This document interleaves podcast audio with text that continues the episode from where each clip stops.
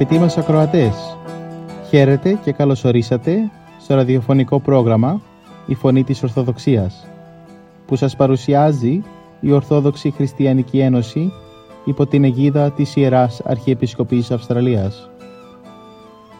Μεταξύ άλλων θα ακούσετε διδαχές από την Αγία Γραφή, σκέψεις από πατερικά κείμενα και βίους Αγίων. Καλή σας ακρόαση!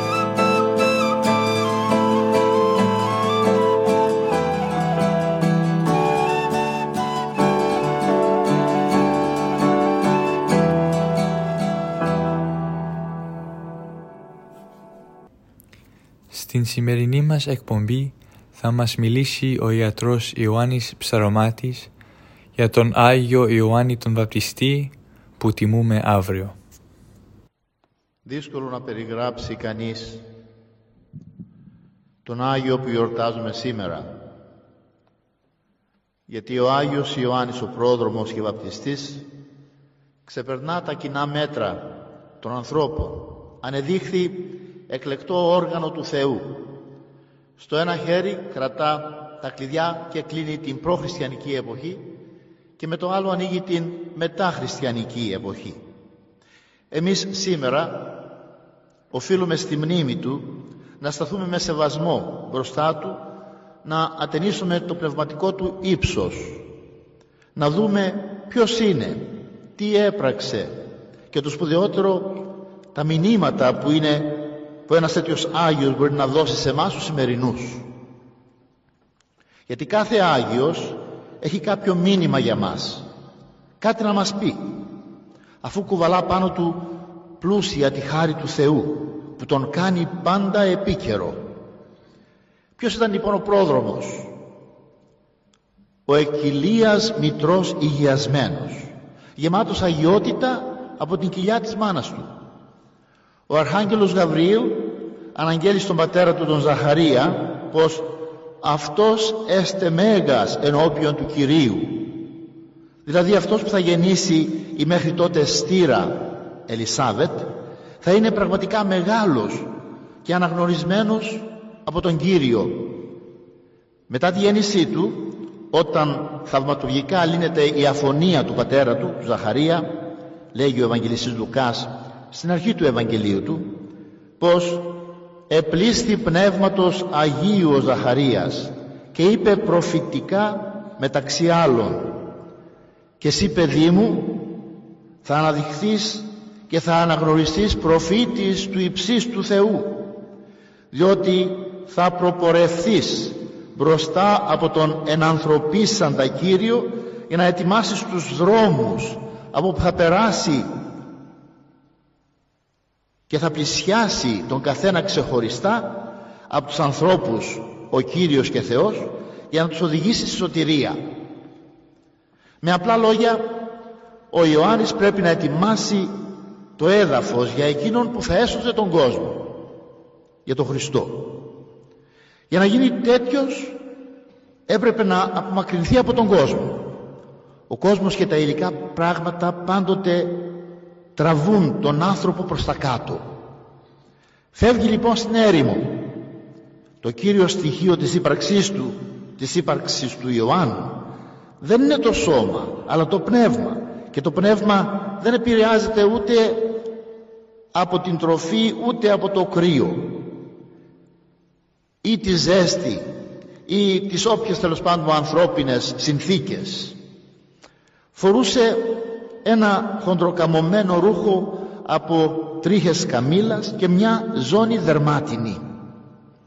Έτρωγε ακρίδες και μέλι άγριο, μας πληροφορεί ο Ευαγγελιστής Μάρκος. Εκεί στην έρημο, με την άσκηση και την εγκράτεια, πλησίαζε τους αγγέλους. Με φτερά τον παρουσιάζομαι στην Ορθόδοξη εικονογραφία η προσευχή τον ένωνε με το Πνεύμα του Θεού και όλο ανέβαινε με τον αγώνα που έκανε στα πνευματικά ύψη. Πέρασαν 30 χρόνια, μια γενιά και τότε μια φωνή.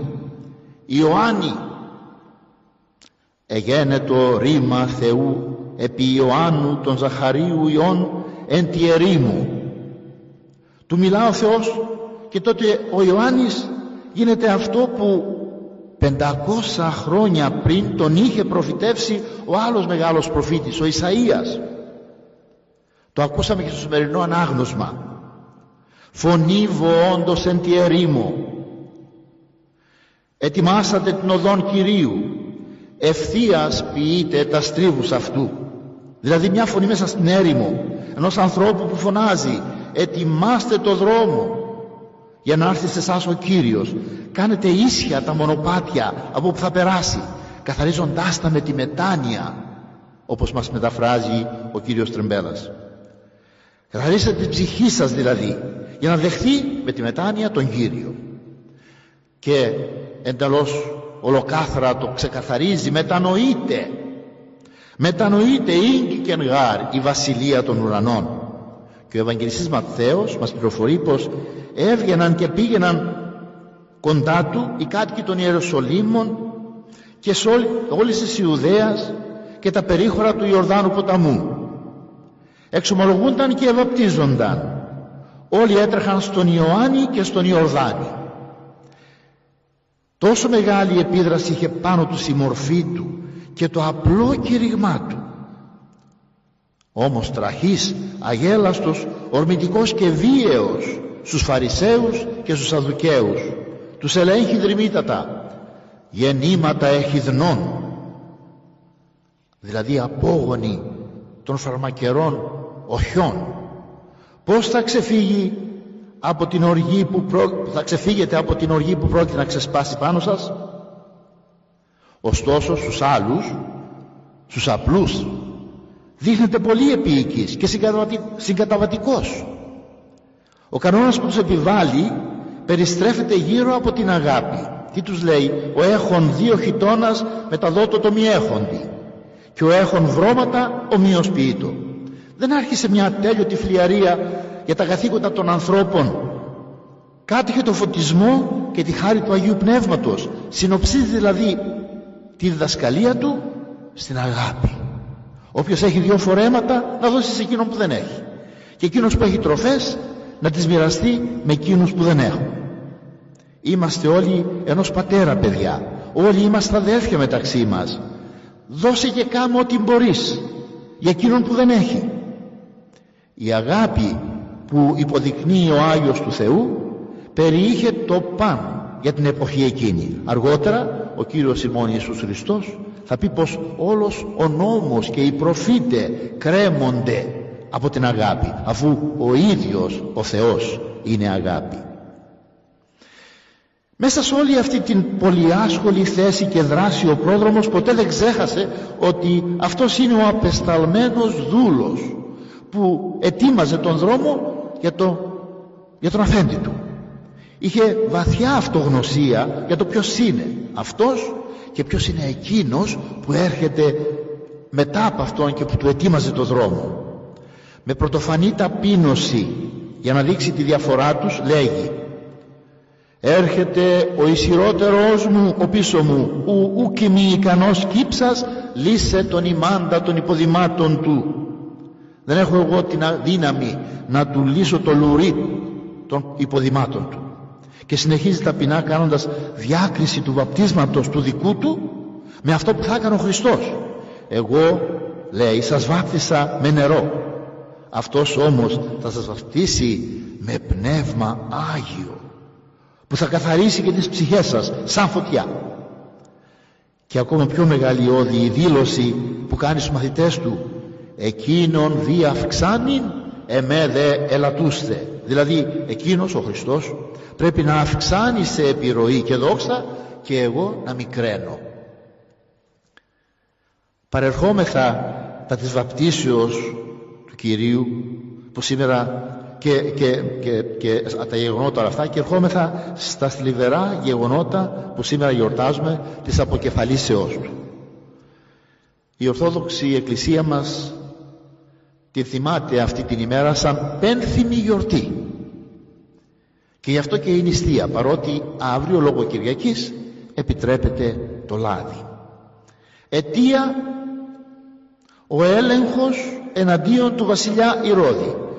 Ουκ έξες την σιέχην την γυναίκα του αδελφού σου όπως μας λέει ο Μάρκος το έκτο κεφάλαιο. Δεν σου επιτρέπεται από τον νόμο του Θεού δηλαδή να έχεις σύζυγο τη γυναίκα του αδελφού σου που ακόμα ζει. Χωρίς εξάψεις. Δίχως λόγια υβριστικά εναντίον του μιχού βασιλιά. Του υποδεικνύει με πραότητα ότι αυτό που κάνει δεν είναι σωστό. Σίγουρα πολλοί από αυτούς που προηγουμένως του είχαν εξομολογηθεί τις αμαρτίες του εκεί στον Ιορδάνη πριν βαφτιστούν θα είχαν κάνει ίδια πράγματα και ίσως και χειρότερα. Ο Ιωάννης ποτέ δεν εξέθεσε κανέναν. Ο Ηρώδης όμως ήταν βασιλιάς ενός λαού που πίστευε στο Θεό και τον νόμο του. Έπρεπε να μην δημιουργεί δημόσια σκάνδαλα ηθικής γιατί το αρχόμενο μιμείται τον άρχοντα. Μα ο δυστυχής Ηρώδης ήταν δεμένος με τη Μιχαλίδα την Ηρωδιάδα. Με ένα πάθος ακατανίκητο. Και τον διήφθηνε η Ηρωδιάδα. Δεν άντεχε τον έλεγχο του δικαίου. Η υμνολογία στον όρθο, στην, στην εσπερινό μας σήμερα ήταν γεμάτη από, αυτού, από αυτά τα τροπάρια που μιλούν για αυτό το πράγμα. Και όπως λέει ο Ευαγγελιστής Μάρκος η Ηρωδιάδα έτρεφε μέσα της κατά του Ιωάννου μεγάλο μίσος και ήθελε να τον σκοτώσει τα υπόλοιπα είναι γνωστά. Τα περιγράφει γραφικότατα και με ακρίβεια ο υμνοδός να θυμηθούμε το πρώτο σημερινό τροπάριο των κεχραγιαρίων που ήταν και το δοξαστικό του Εσπερινού γενεθλίων τελουμένων του ανεδεστάτου Ηρώδου της ασεργούς ορχιστρίδος επληρούτο η διάθεσης του όρκου έπρεπε να κάνει το χατήρι γιατί ορκίστηκε. Του γάρ προδρόμου η κεφαλή αποτμηθήσα ως οψώνιον εφέρετο επιπίνακι της ανακειμένης ως συμποσίου μισητού ανοσιουργήματος και μη εφωνίας πλήρους. Το έγκλημα έχει συντελεστεί και το φοβερό είναι ότι αυτός που το έκαμε ο Ηρώδης καθώς μας πληροφορεί ο Ευαγγελιστής Μάρκος εφοβείτο τον Ιωάννη γιατί ήξερε ότι είναι άνθρωπος δίκαιος είχε τον κόσμο μαζί του και τον άκουε και ο ίδιος με ευχαρίστηση και έκανε πολλά από εκείνα που τον συμβούλευε ο Ιωάννης. Αλήθεια πόσο ακριβά πληρώνονται τα πάθη μας. Πολλά τα μηνύματα της σημερινής όπως τη χαρακτηρίσαμε πένθυμης γιορτής. Θα σταθούμε σε τρία. Πρώτο μέσα στην έρημο του Ιορδάνου ασκήθηκε και ορίμασε πνευματικά με τη βοήθεια του Θεού ο πρόδρομος. Στις μέρες μας μια άλλη ερημιά γύρω μας αλλά και μέσα μας λόγω της πανδημίας. Μα μέσα σε αυτή την έρημο αγαπητοί αδελφοί και αδελφέ υπάρχει ο Θεός που ενισχύει, που παρηγορεί που μας ετοιμάζει για ανώτερα πνευματικά ύψη. Να τα βρούμε με τους δικούς μας με τους οικείους μας. Να μελετήσουμε τα Θεία Λόγια. Να προσευχηθούμε. Να προσεγγίσουμε πιο ουσιαστικά ο ένας τον άλλον. Οι μεγαλύτεροι με τον σύντροφό τους. Οι νεότεροι με τα παιδιά τους. Και οι ακόμα πιο νέοι με τους ηλικιωμένους του σπιτιού τους. Και όλοι μαζί να ενούμεθα μέσα από την προσευχή με τον Κύριο και Θεό μας. Ευκαιρία που δεν την ξαναέχουμε συνήθως στην κανονική ζωή μας. Και μας παρουσιάζεται τώρα. Την χρησιμοποιούμε. Δεύτερο μήνυμα. Ακούμε σήμερα λόγω των καταστάσεων που δημιουργεί η πανδημία και τα απακολουθά της πολλούς ελέγχους και κατακρίσεις. Μια διχασμένη κοινωνία έχουμε γίνει. Ελέγχουν πολύ τα κατά αυτούς κακός κείμενα. Στην κοινωνία, στην εκκλησία, στην επιστήμη, στην ιατρική, στους αρχηγούς μας, στους πολιτικούς, τους θρησκευτικούς κτλ. Και ίσως φέρνουν σαν παράδειγμα τον Ιωάννη που όπως ακούσαμε πριν έλεγξε τον Ηρώδη. Όμως αγνοούν αυτοί κάτι πολύ σπουδαίο. Ο Τίμιος Πρόδρομος ήταν γεμάτος από το Άγιο Πνεύμα όπως είδαμε εκ κοιλίας μητρός του. Μέσα στην έρημο που ήταν ανέπνεε τον καθαρό αέρα το πνεύμα του Θεού. Κανένας μας δεν μπορεί να συγκριθεί μαζί του. Αυτό δεν το λέμε εμείς. Ο ίδιος ο Κύριος πλέκει το εγκόμιο του Ιωάννου. Αληθινά σας λέγω δεν έχει αναφανεί μεταξύ των ανθρώπων που γεννήθηκαν μέχρι τώρα από γυναίκες άλλος μεγαλύτερος από τον Ιωάννη τον Βαπτιστή. Και η Εκκλησία το επανέλαβε πολλές φορές σήμερα. Αλλημείς τον Βαπτιστή ως εγενετής γυναικών μη, μίζωνα. Επαξίως τιμώντες μακαρίζουμε ρωτούμε λοιπόν μπορεί ο Τίμιος Πρόδρομος να αποτελέσει υπόδειγμα για εκείνους που δεν έχουν λάβει αισθητά το Πανάγιο Πνεύμα που τις περισσότερες φορές ελέγχουν ή κρίνουν από δική τους εσωτερική ανασφάλεια και ψυχική ασθένεια ή και υποκινούμενοι από έναν αδιάκοπο βομβαρδισμό στα μέσα μαζικής ενημέρωσης για σκευωρίες, διαπλοκές και παγκόσμιες συνωμοσίες. Λέμε αυτοί μη έχοντας πνευματική εμπειρία να ασχολούνται με τον έλεγχο προσώπων, πραγμάτων ή καταστάσεων οποιασδήποτε μορφής. Αυτό το έργο το κάνει η Εκκλησία για των Αγίων της. Και τότε ο έλεγχος και ωφελεί και θεραπεύει.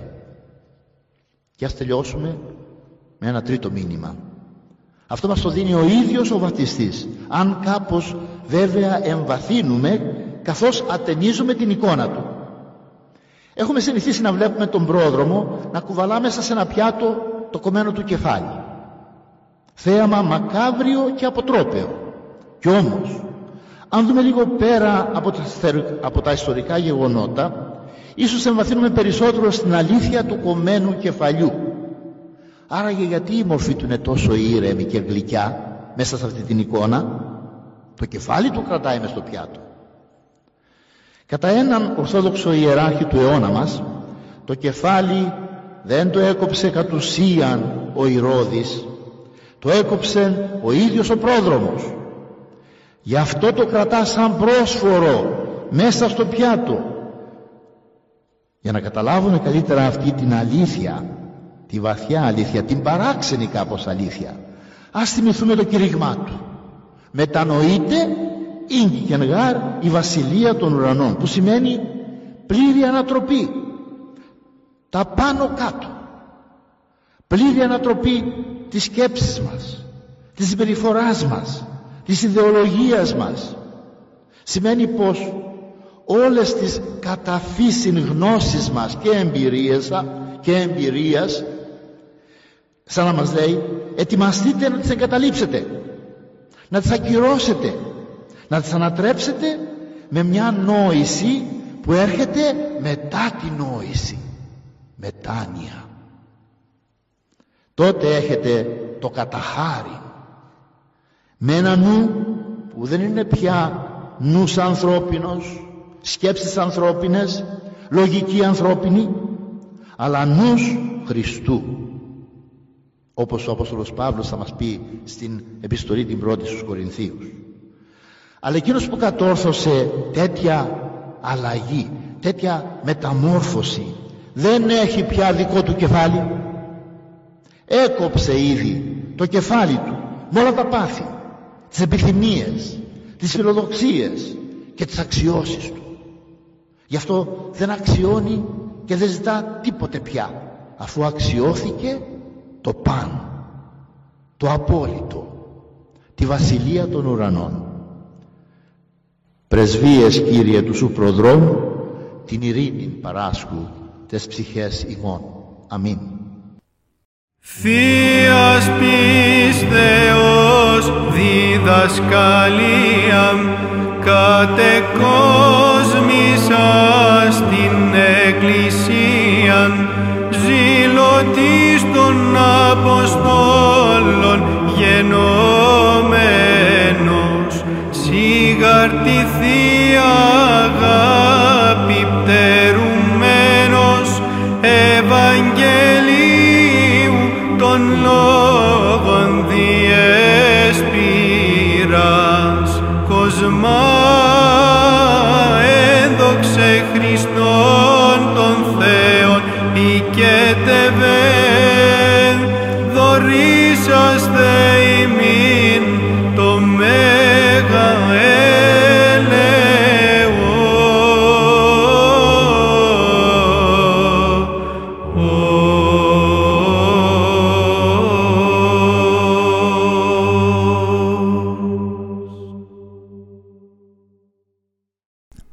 Συνεχίζουμε το πρόγραμμά μας με μερικές σκέψεις από τον Άγιο Κοσμάτων Ολετολό, του οποίου γιορτάζουμε τη μνήμη του στις 24 Αυγούστου.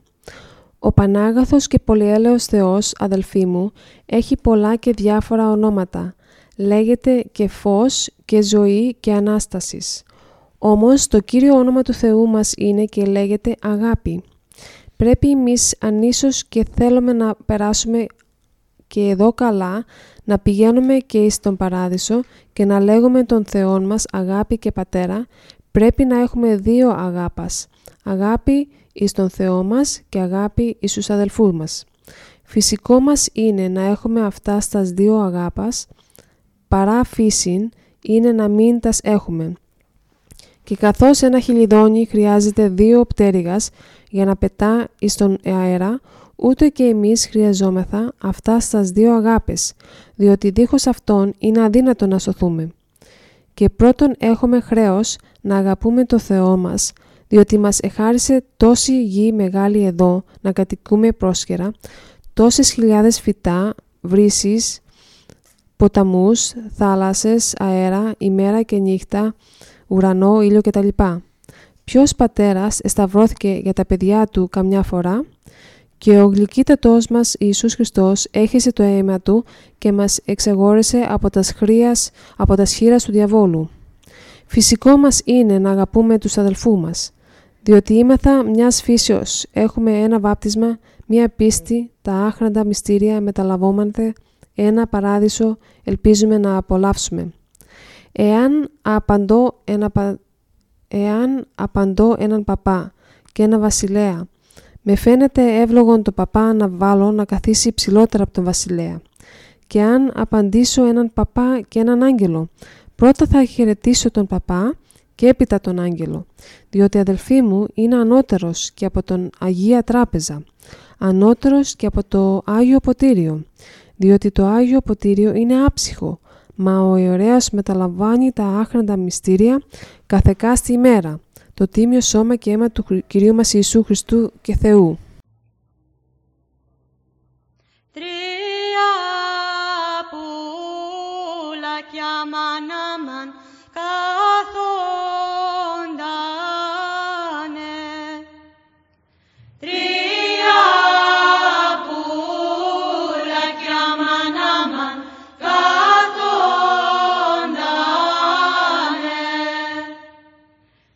Krishna Ustastu.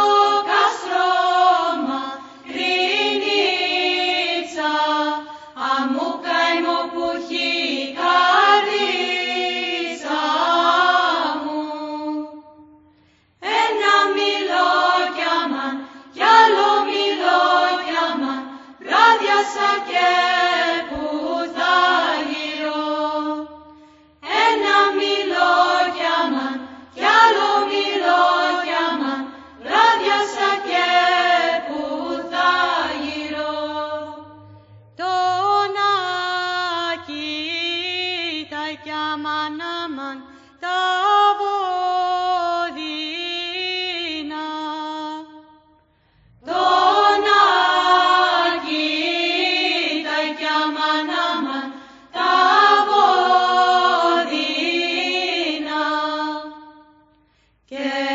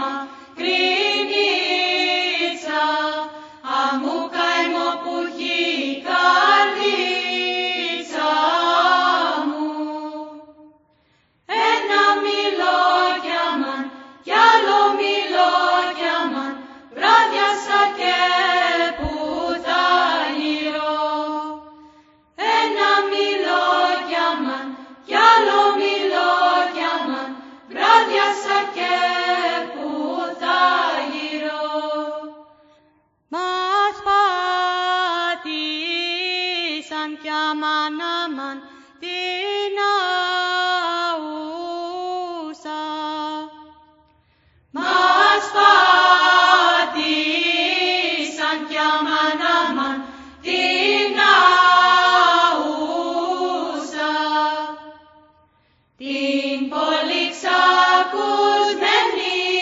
μακρινίτσα,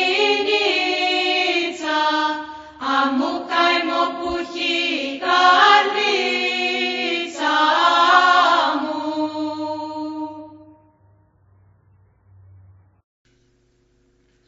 Συνεχίζουμε το πρόγραμμά μας με μερικές σκέψεις για τις ευκαιρίες που μας στέλνει ο Θεός για να φανερώσει το χαρακτήρα μας. Ένα λεωφορείο έκανε τη γραμμή προς ένα προάστιο των Αθηνών. Δεν είχε θέσεις άδειες και έτσι δύο-τρεις επιβάτες στεκόντουσαν όρθιοι. Σε κάποια στιγμή μπήκε μια γυναίκα με ένα μωρό στην αγκαλιά. Κοίταξε δεξιά αριστερά. Δεν είδε άδεια θέση και στάθηκε προσπαθώντας να κρατηθεί από τις λαβές των καθισμάτων. Κάποια στιγμή μια γριούλα σηκώθηκε και της είπε «Έλα, κάτσε κόρη μου». Η καημένη νέα μάνα κοκκίνησε. Είπε ευχαριστώ και παρόλη τη στενοχώριά της κάθισε. Στην επόμενη στάση τρεις νεαροί σηκώθηκαν σκυφτοί και κατέβηκαν βιαστικοί πριν φτάσουν στον προορισμό τους. Ήταν μια μικρή πράξη, μια μικρή σκηνή φυσικού θεάτρου χωρίς λόγια. Οι νεαροί ντράπηκαν γιατί έπρεπε να κάνουν εκείνο που έκανε η γριά. Πήραν ένα μάθημα από δύο πόδια που τρέμανε κάτω από το βάρος του χρόνου. Πόσο απλές απαιτήσεις έχει η ζωή καμιά φορά, πόσα μικρά καθήκοντα, πόσες ευκαιρίες μας δίνει για να εκδηλώσουμε τον χαρακτήρα μας. Σε κάθε βήμα μας, κάποιος συνάνθρωπός μας, κάποιος άγνωστος, περιμένει από μας μια ανώδυνη θυσία. Σε κάθε του βήμα δίνεται η ευκαιρία να ξεκουράσει κάποιον με πιο αδύνατα πόδια από αυτόν, να τον βοηθήσεις στη δουλειά του, να του συμπαρασταθεί σε μια του δυσκολία. Αν δεν τις προσπεράσουμε, αν δεν τις αφήσουμε να πάνε χαμένες όλες αυτές τις ευκαιρίες, θα φανερώσουμε την άδολη αγάπη μας, ένα αίσθημα χρέους και σεβασμούς στον διπλανό μας. Και ας μη λησμονούμε ότι ίσως την επόμενη ημέρα, γιατί όχι την επόμενη στιγμή, χρειαστούμε εμείς ένα κάθισμα, ένα χαμόγελο, ένα λόγο ενθαρρυντικό, ένα χέρι μέσα στο δικό μας. Τέτοιος είναι ο δρόμος της ζωής, γεμάτος χρέη που εξοφλούνται όταν υπάρχει καλή ανατροφή και αμέσως μεταβάλλονται σε κεφάλαιο που κατατίθεται στον λογαριασμό τους στην τράπεζα του ουρανού. 25 Αυγούστου η Εκκλησία μας τιμά τη μνήμη του Αποστόλου Τίτου. Στο πρόγραμμά μας σήμερα θα αφιερώσουμε μερικές σκέψεις από τη ζωή του. Ο Απόστολος Τίτος ήταν Έλληνας στην καταγωγή και μάλιστα από τους πιο διακεκριμένους όσον αφορά τη μόρφωση και το γένος. Έγινε χριστιανός από τον Απόστολο Παύλο, με τον οποίο και συνεργάστηκε για τη διάδοση του Ευαγγελίου. Ακολούθησε τον Απόστολο Παύλο στη δεύτερη άνοδό του στην Ιερουσαλήμ και κατόπιν επιφορτίστηκε με αποστολή στην Κόρινθο, για να δει από κοντά την κατάσταση της εκεί εκκλησίας. Όταν επέστρεψε, συνάντησε τον Απόστολο Παύλο στη Μακεδονία. Έπειτα, μαζί του, περίπου το έτος 58, πήγαν στην Κρήτη, όπου ο Απόστολος Παύλος κατέστησε τον Τίτο επίσκοπο για να κηρύξει το Λόγο του Θεού και να εγκαταστήσει σε όλο το νησί πρεσβυτέρους. Από τη δεύτερη προς Τιμόθεο επιστολή μαθαίνουμε ότι ο Τίτος πήγε και στη Δαλματία. άγνωστο για ποιο σκοπό. Ο Παύλος έστειλε και τη γνωστή προς τίτλων επιστολή, από την οποία μαθαίνουμε ότι ο Έλληνας μαθητής, που τιτλοφορείται από αυτόν τέκνων του γνήσιων, από την επιστολή αυτή επίσης μαθαίνουμε ότι ο Τίτος είχε λαμπρούς συνεργάτες στην Κρήτη, δηλαδή το Ζηνά, το νομικό και τον περίφημο Απολό. Ο Τίτος πέθανε στην Κρήτη κατά το έτος 105 μετά Χριστόν.